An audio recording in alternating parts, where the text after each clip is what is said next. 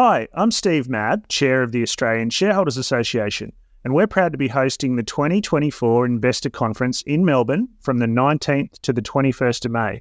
And we're stoked that Phil, the host of this podcast, is going to be our special guest MC. If you haven't heard much about the ASA conference, it's a flagship event that attracts around 300 investors and industry professionals, including the chair of National Australia Bank this year, the chair of AGL. We have Dr. Sam Hupert, the founder and CEO of Pro Medicus, and we've also got Richard White, the founder and CEO of WiseTech, coming along, along with many others. For a limited time, new members can enjoy special pricing on registration for the upcoming conference, along with a complimentary 12 month digital membership with the ASA. That's two day conference registration plus one year ASA membership for $499, a saving of 150 bucks. Simply search for Australian Shareholders Conference Register, click on two day conference non member, enter the discount code MEM as in member 499, the numbers 499, so that's MEM 499 to claim your special offer.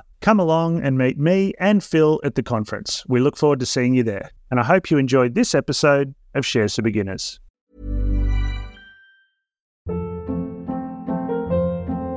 Hold up. What was that? Boring. No flavor. That was as bad as those leftovers you ate all week. Keke Palmer here, and it's time to say hello to something fresh and guilt-free. Hello Fresh. Jazz up dinner with pecan-crusted chicken or garlic butter shrimp scampi. Now that's music to my mouth. Hello Fresh. Let's get this dinner party started. Discover all the delicious possibilities at hellofresh.com.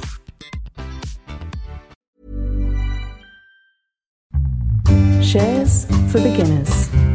Phil Muscatello and FinPods are authorised reps of Money. The information in this podcast is general in nature and doesn't take into account your personal situation.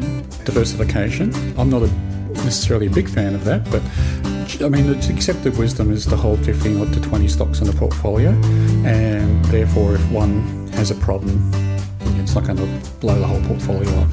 So that's the first thing. The second thing is to buy quality companies with lots of cash flow. And the third thing is to buy them cheaply because generally what happens is if something's trading on a high PE, for example, and then there's any sort of ripple in their future earnings, the discounted cash flow kicks in and down comes the stock. G'day and welcome back to Shares for Beginners. I'm Phil Muscatello. Have markets left you feeling punch drunk this year? And what's an asset write down? And how can it affect a share price? Joining me in the studio today is Tony Kynaston from QAV. G'day, Tony. Hi, Phil. Thanks for having me back again. No, thanks for coming over. It's actually great. I do so many remote interviews these days. It's actually great to do a face to face interview, which Yeah, they're becoming rarer and rarer. Right. Tony Kynaston is a professional value investor. He developed the QAV investing checklist system that has produced impressive outperformance over the last 30 years. When he's not investing, he's obsessed with playing golf, breeding horses, reading, and spending time with friends and family. So let's go full disclosure here. The past 12 months or so has not been a great one for investing. The All Ordinaries Index is barely above the level it was in 2007. Are you feeling punch drunk? I know I am a little bit. Yeah, and no, we're going to get onto that. I am too. The um, I feel like is it Rocky two where they go Rocky goes for fifteen rounds and ends up in a draw. That's how kind of the the market feels at the moment. We're just going up and down and best treading water. So yeah, it has been a very volatile time compared Yeah. to I guess the last twenty or thirty years of my history. Now, I just wanted to have full disclosure here because I've been using the QAV Light portfolio system and we're also we're selling it on the podcast as well and offering a discount code and I started in February and now my portfolio is down 15% and I just wanted to be upfront with listeners that it's it's not an easy ride is it No, and thanks for being transparent. And we try to be as well. And I'm in a similar boat to what you are. Mm. But that's the market. That's investing in the share market. And one of the reasons why QAV over the long term works for me is because it takes the emotion out of investing. And so I would think the worst thing you could do is being down 15% or whatever the number is and going, it's all too hard and throwing in the towel. Mm. And then you don't get the upside because the thing about share investing is it's not a straight line from the lower left to the upper right. It doesn't always go up, but in the long term it goes up. So mm. it's it's the old adage of time in the market versus timing the market that's important.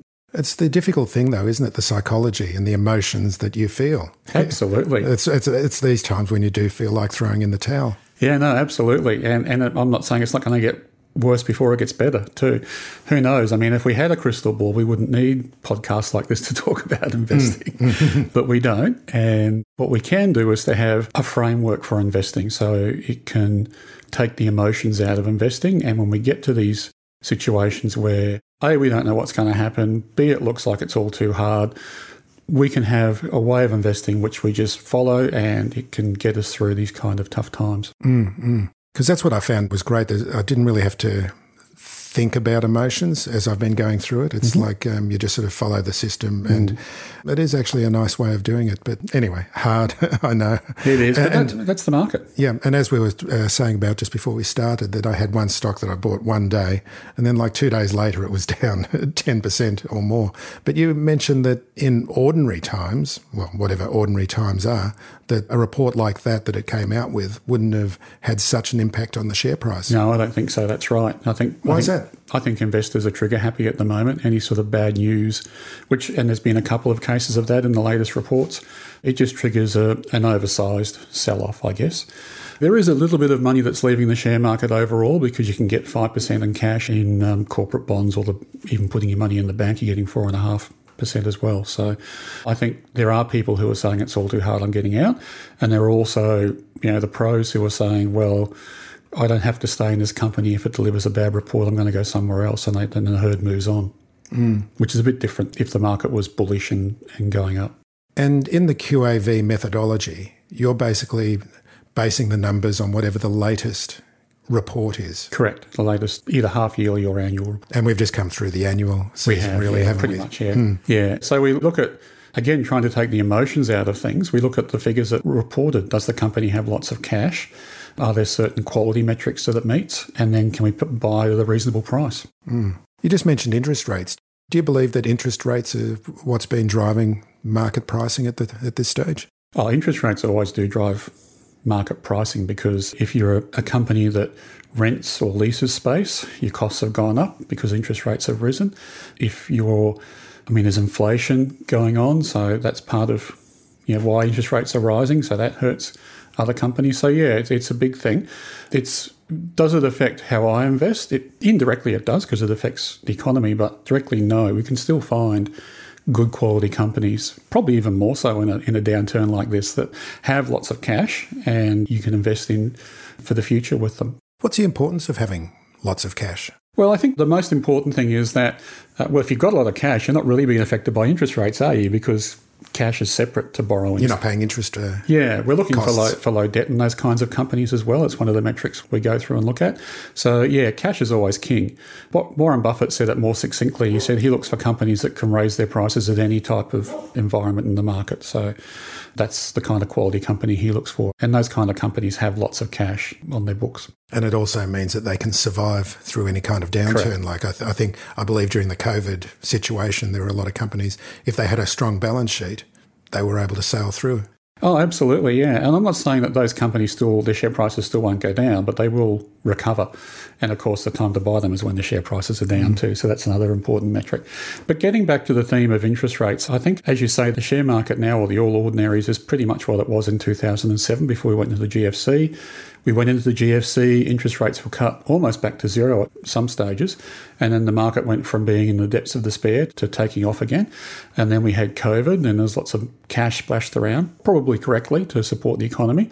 And that's just sort of flowing through now, and interest rates are being risen their steepest amount that I can think of, probably the steepest amount in history in terms of how quickly they've risen, and mm. that's having a handbrake effect on the economy as well. So, yeah, the interest rates are very much driving the share market and the economy, but as I said, it's the underlying and individual companies that we look at, not necessarily what the market or, the, or interest rates are doing. So we're basing this interview on a couple of your recent podcasts mm-hmm. because, well, let's give a plug to the podcast, the QAV Investing Podcast, mm-hmm. which you do with Cameron Reilly as well. Correct. Yeah, yeah. And you were talking about Macquarie Bank and their annual report that came out recently, mm-hmm. where there's been quite a few downgrades in various areas, and one of them has been about asset write-downs. Tell yeah. us about that. Okay, sure. If I did say that, I might be incorrect. I don't think there was a, an impairment charge taken for Macquarie Bank in its latest results. what has happened with them is that they a part of their business is to be an early stage investor on uh, infrastructure type investments and then to watch those grow and then sell them down the track when they're worth more. And what they said was they're delaying a lot of those sales at the moment because, as we said, the market is not stepping up to buy those kinds of assets at the price Macquarie thinks they're worth. If that continues, there, there would be an impairment write down. So, what that means is that if I try and think of a simple example, we use an analogy called the coffee shop analogy. So, if you think about a local coffee shop, and there's one up the road here. If they sell coffee at $5 a cup and they sell a certain number per year and they make a net profit of 10% on that, you can work out what that place is worth if you wanted to go along and make an offer to buy it. There'll be a certain number of years into the future you'll project that kind of cash flow for, and you do what's called a discounted cash flow back to what you want to pay for that stream of income, and you'll pay a certain price for that coffee shop. Now, if McDonald's opens across the road and has a McCafe in it and it's selling coffee at $3 a cup, then the coffee shop that we bought when things were good will be worth less because they're going to have to try and match the competition across the road. So, no more $5 cups of coffee. And they're also going to sell less because there's now a competitor in the market. So, you know, what may have been, I don't know, I've just picked numbers here, a million dollar investment is now worth 800,000 or 700,000 or whatever the number is simply by discounting fewer cups of coffees and a lower price per coffee going out into the foreseeable future. If we were a listed company that did that, so say we're a chain of coffee shop owners, then we would have to go to the market and say, we paid a million dollars for this coffee shop, it's now worth $800,000, and we have to take what's called an impairment of our assets. The accounting rules say if we have an asset on our balance sheet, it has to be valued correctly. And that's important for transparency in the market. So if you're an investor wanting to buy shares in that company, you're not over or underpaying for the assets that are on the books. They're not trying to cheat you by saying, hey, we have lots of assets that are valued at this when they're not. If you're a bank that's sending money to that company, you've got to have a fair idea of what the assets are worth before you invest. So they have to take what's called an impairment in the coffee shop case we just talked about. And that would be a couple of hundred thousand dollars. Because of the way bookkeeping works, that would be a cost on the profit and loss which would reduce. So it's not on the balance sheet. The assets on the balance sheet. Yeah, but then, then the impairment goes onto the profit and loss. Correct. Yeah. Oh, That's okay. I was wondering how that works. Yeah, yeah, well, yeah. it's double entry bookkeeping, I guess. But yeah, but yeah, you've got to do that. That's a, what's often called an abnormal. So you might see in some company reports every year, here's our underlying profit, and then there are all these abnormals, and some of those are impairment charges. And sometimes the impairment gets written back, and it becomes a boost to profit because of that. And Macquarie actually had a couple of those this year where they took impairments on, or what they call credit impairments, and they wrote them back because they didn't need to to use them going mm. forward. So anyway, the companies are always adjusting the asset value because of that, and then taking a, a write down or a write up to their profit and loss. But more importantly, I think um, that's a once off cost. So if you're doing a discounted cash flow, straight away, one of the years in that cash flow is not going to have the income you thought it was. But then you say to yourself, okay, well, this coffee shop going forward is worth less, so therefore I'm going to take that off my discounted cash flow. And then if you're an investor, you might say, hang on, this listed coffee shop chain has 50 coffee shops how many more might be affected by McDonald's opening up in the next five years? Let's reduce the valuation on the company based on that. And suddenly, if the share price was $10, it's now $8 because all those discounted cash flows have been reduced based on the one impairment on that, um, on that one asset. And Macquarie Bank, being an investment bank, has a lot of assets on mm. its books, doesn't it? Yeah, so, so I, I, guess part of the bookkeeping for Macquarie Bank is that they're constantly adjusting the values of what's on their books. Yeah, so Macquarie Bank in particular has a division called Macquarie Asset Management, which is the one I outlined, where they try and get in early on infrastructure developments, provide the funding for it, or put together syndicates to fund in it, and then let that grow up until it's a, more mature asset and then sell it. So it's kind of a sometimes it's called asset recycling. So they that, that's their business model. So yes, they do have to make sure those assets on their books are correctly valued. Probably a, an even better example is what they call real estate investment trusts, REITs, which listeners will have encountered at some stage. That's how listed companies which own real estate trading on the ASX, but they have the same issue. Because of their, their business is basically around property and land, they've got to keep those correctly valued. So there's a big debate going on in the investment community about the REITs that hold lots of office block accommodation or office block leases in their um, offerings, in their funds, because there hasn't been a complete return to work in the CBDs, as people will know, and therefore are the office buildings they have on their books correctly valued or not? And a lot of those office REITs at the moment are trading at a discount to what's called their NTA, their net tangible assets. So they're assets, because a lot of investors are saying, look, you haven't written down those office buildings to what they're really worth now. And then, of course, the, the managers of the REIT saying, yes, we have, but they tend to trade below their NTAs, and there could be some write downs coming in the future to those assets. And that's all about it's it's about interest rates, but also about leasing. So if I own an office building rather than a coffee shop, I've got to rent out all the floors at a certain amount per square metre, and I've got to then deduct what it cost me to borrow to buy the building, and that gives me my profit, and that's getting skinnier and skinnier for those kinds of um, operations going forward. And often these assets can turn out to be very, very good investments. I mean, Yes. thinking back, Macquarie Bank, when they first bought Sydney Airport, and I think their bid for Sydney Airport was like, I can't remember the exact figures, but it was 30 or 40% higher than the, the next underbidder. And it ended up being a bargain for them. But at That's the time, they were going, oh, what's Macquarie thinking? Well, yeah, and that, that was that same debate that was going on in the investment community back then. Have Macquarie overpaid, and therefore is there an impairment coming in the future? Even though, like, it was funny, you see on the front page of the Fin Review, Macquarie trumpeting the fact they paid, I don't know what it was, $500 million for Sydney Airport. It was a long time ago. And then on the back you could buy page, on the back page, billion. yeah, No, I don't know what the number was, Yeah, yeah, something like, on the back page there was an analysis going, hmm, Macquarie Bank may have overpaid for this by a couple of hundred million dollars. So interesting dynamic that goes on with these assets. Yeah, So if they were writing up the value of those Mm-hmm. assets, that then goes onto the profit and loss Correct. rather than the balance sheet as correct. well. And that's a whole other issue because if you're a super fund or if you're a property fund or if you're a REIT, when times are good, every half you'll see their profits are going up. And that's a large driver of that is the fact that they're revaluing their properties up and that gives them a positive charge to their, their profit and loss as well. And they'd be paying tax on that profit then, I'd assume. Yeah, they would. Yeah. Wow. Okay, interesting. I hasten to add, I'm not an expert on this, on this field. but No, no, just- you- you from know more about it experience than me. I, I, I come across these things. I'm sure there's other accounting treatments you have to take into account with all Yeah, yeah. Oh, well, if you're a REIT, don't take any tax advice from us.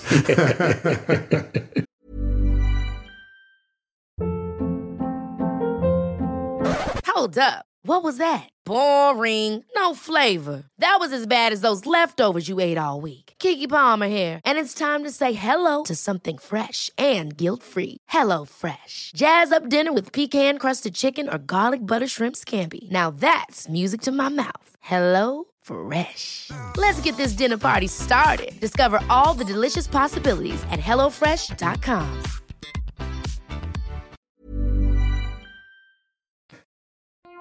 We'll get back to the show right after this brief message. Why am I buying, holding, or selling a share? If you can't answer that basic question, then you don't have a plan. The best investors are ruthless in executing their plans. I've been fortunate to meet many great investors on the podcast. Tony Kynaston is one of the best. He has a clear and systematic approach to investing that is honest, sensible, and methodical. It's called QAV, Quality at Value.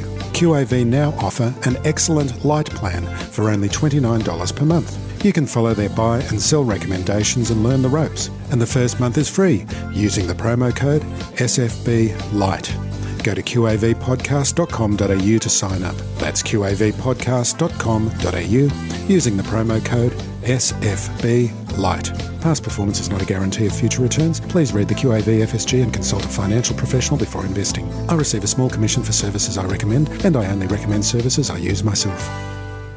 Super is one of the most important investments you'll ever make. But how do you know if you're in the best fund for your situation? Head to lifesherpa.com.au to find out more. Life Sherpa, Australia's most affordable online financial advice.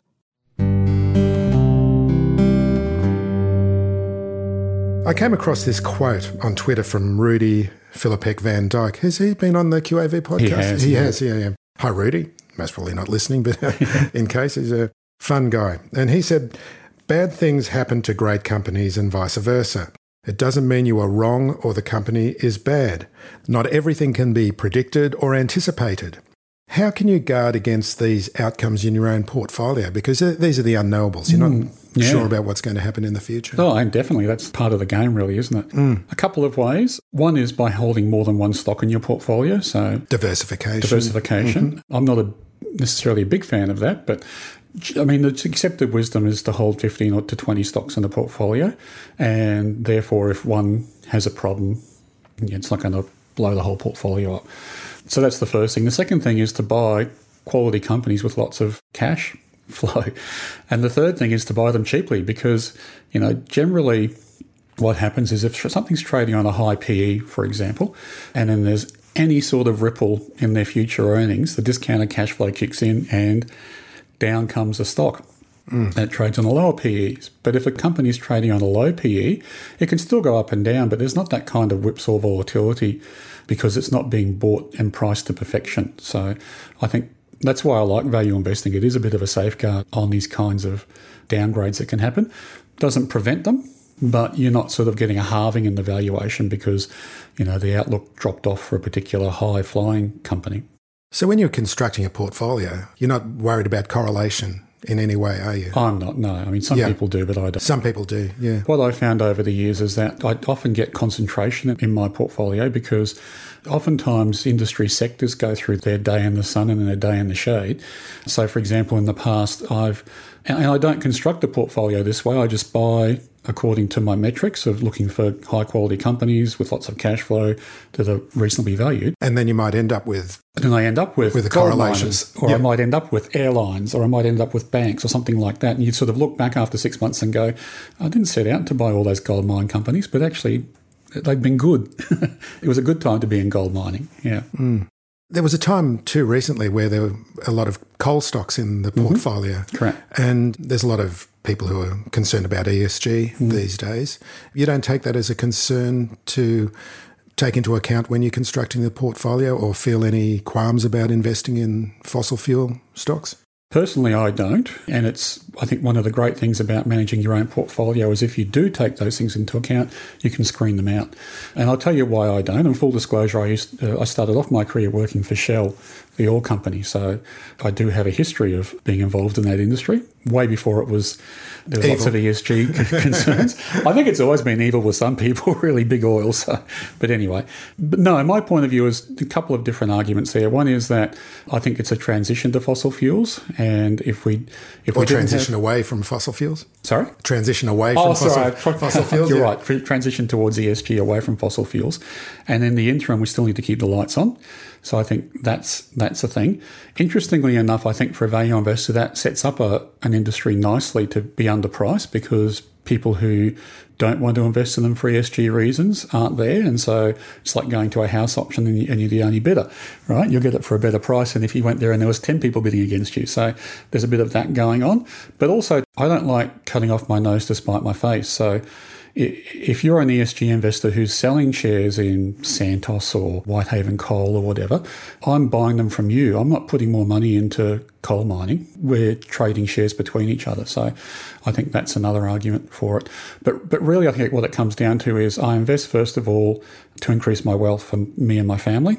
And secondarily, then if I have other concerns, then I'll, I'll look at those. And everyone has their own line in the sand. For me, it would probably be tobacco companies, but there's no listed tobacco companies in Australia. Mm. And again, this is a way of avoiding stories in investing, isn't it? Mm. Because so many people love the stories, don't they? They do stories and thematics. Yeah, mm. yeah. Mm. My saying is, if you want a story, go to a bookshop because it's a better place to buy them. Yeah, I mean, if you're a good CEO, you've worked out the elevator pitch for your company. It's been honed and honed and honed, and it's a good story. It's designed to hook investors into it. You won't survive as a CEO if you go to an investment briefing and say, "Yeah, I'm not sure about the future." You've got to have a positive, upbeat speech. I mean, you're a leader of the company. You've got to be motivating the staff as well. So all those things come into play if you're a CEO, and so generally, those stories are always good, and that's not a criticism of them. That's their job. But you've got to understand that when you're investing. What sort of steps can people take to check on whether the story matches the performance?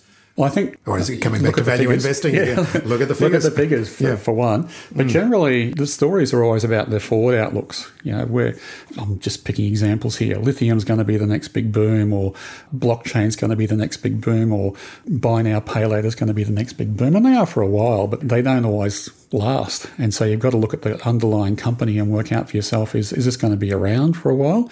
Does it have the cash flow to continue to service its um, obligations?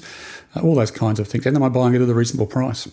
I prefer PrOCF, price to operating cash flow, rather than price to earnings ratio, as mm. a way of valuing a company. Why is that? I think because PE is the sort of industry standard for saying whether something's cheap or dear.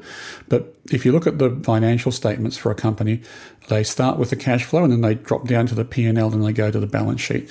And along that journey, the further away from the top that you go, there's more chance for management to influence what the bottom line number is.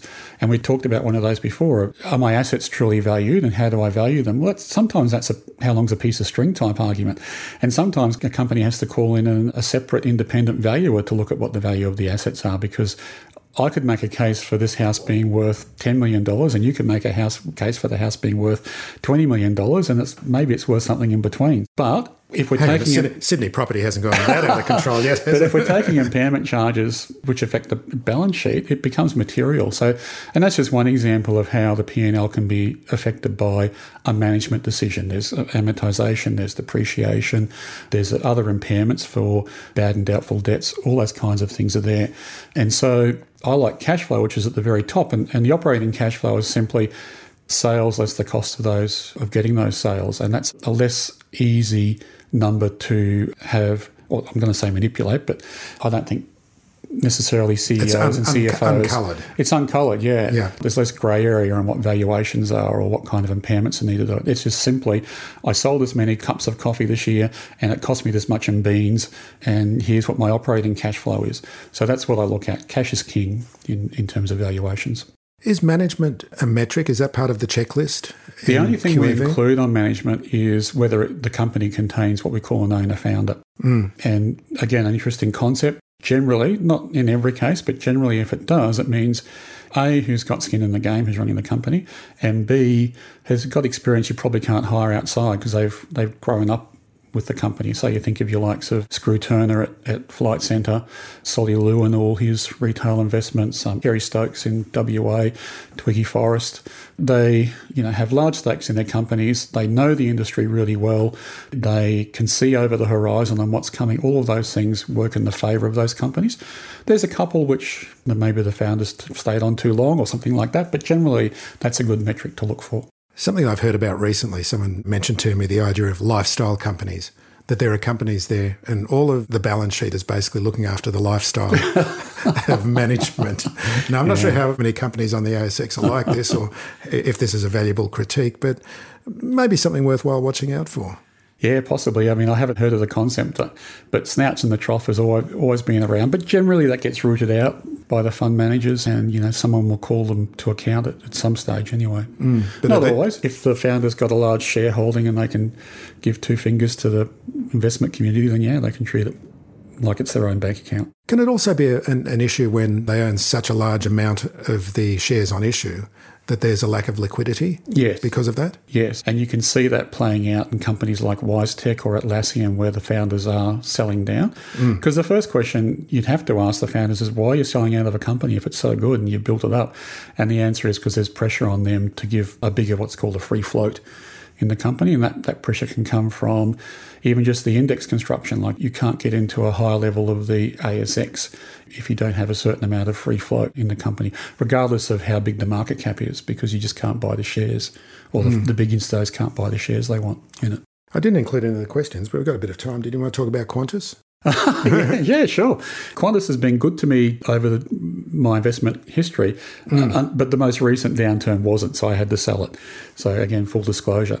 But yeah, um, I think it's going to come back and do well, and the prices are even more attractive than they were in the past. But sentiment's moved against it, and that's a part of what I look for. So I'd rather not buy a falling knife. I'd rather buy a climbing stair and get on at the bottom when hmm. things have turned around, when things look like a Nike symbol and they're starting to go up rather and they've been down for a long time, rather than a traditional value investor will say, hey, this is cheap, I'll buy it now and hold on.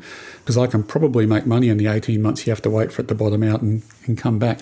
But yeah, it's been hit by a lot of negative sentiment. Alan Joyce leaving, selling his shares before he left, not a good look. Hmm. And all the problems they're having with allegations of selling tickets to flights that, that had been cancelled already. There's a whole series of optics that don't look good with Qantas in the last sort of little period. They do have a new CEO, albeit she was the old CFO. So is she problem or part of the cure? Tell on that. But yeah, I mean, it's a solid company. It will face headwinds and it does have to replace its fleet. So by that I mean the aircraft will get older and older and eventually have to be replaced. And Hasn't, hasn't been outlay. one of the issues discussed is that they, they want to do a share buyback, Mm-hmm. and some managers and analysts are saying, well, perhaps that money should be better deployed Yeah. buying new aircraft. Yeah, that's a common question when any, you know someone does a share buyback. Is that the best use of capital? So, and I don't really have an opinion on that. I'm not an expert on aircraft leasing, mm. and I assume the ex CFO of, of Qantas has got a good handle on it. So I'd take her analysis at face value. But yeah, it- I think Qantas will always have a focus on it for a little while until it gets some runs on the boards, and then they'll go back to business as normal. Is my assessment. I feel a bit sorry for poor Todd Sampson because he's copping so much flack because he's supposed to be the brand guy. Mm-hmm. And I know that um, there have been questions asked during the AGM about his role and mm-hmm. why is the brand so damaged. But then you think, well, it's all been operational issues rather than, you know, nice jingles and decals on the side of the planes. Yeah, Qantas is interesting. It's been up until Alan Joyce, it has been generally run by a marketing person.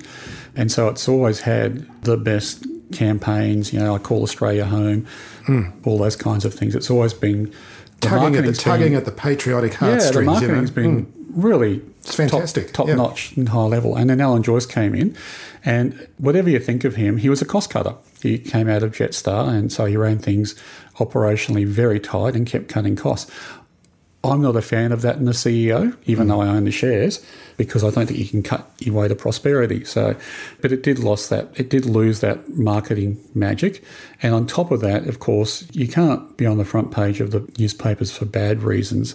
Even if you have the best marketing, it's going to affect the brand. So you're right. Todd Sampson may have been pulling his hair out on the board, but he wasn't able to convince management that they needed to not take those cost reductions. And it was a difficult time. A lot of them were taken during COVID when airlines were, you know, very uncertain about their future. So I kind of get it that people say, Todd, the, the marketing slip, and he can say, well, I was one voice on the board and we had to do desperate things. So yeah, I get it. And Richard Goyder, I mean, it's a terrible way to end his career. From all reports, he's a great guy and has been a great chairman, a great chair on many companies. Yeah, I mean, uh, I'm not not sure I share that view, but Oh, okay. I'm just talking anecdotally here from the things Yeah. that I've heard, but you've, you, uh, please tell me what you think. Oh no, no. Again, I'm I'm repeating things that some analysts are saying.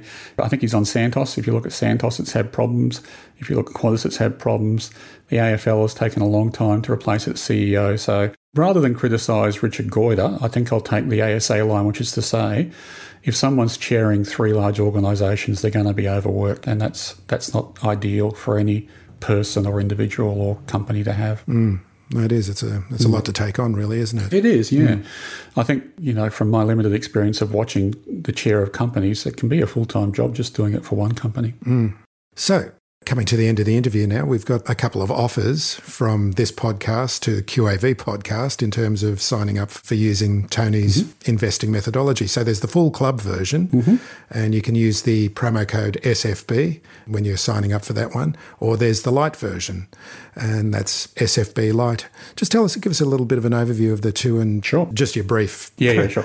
We started off with QAV, the, the full membership. The club, club, club, membership. Club yeah. membership, yeah.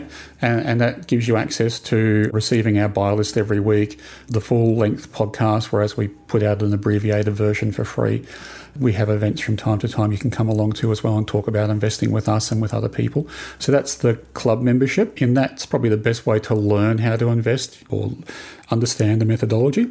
And then the light membership is in response to people who say, I've got a career, I'm just too busy, I can't spend time learning this way of investing, learning value investing, but I'd like to know what stocks you recommend. And so we put out on a weekly basis what we're buying and selling in our portfolio or portfolios, and we have some dummy portfolios set up to track, and then people can decide whether they want to take that recommendation or not and follow along with us.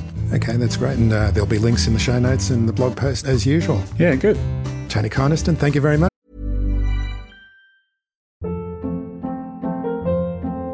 Hold up. What was that? Boring. No flavor. That was as bad as those leftovers you ate all week. Keke Palmer here, and it's time to say hello to something fresh and guilt-free. Hello Fresh. Jazz up dinner with pecan-crusted chicken or garlic butter shrimp scampi. Now that's music to my mouth. Hello Fresh. Let's get this dinner party started. Discover all the delicious possibilities at hellofresh.com.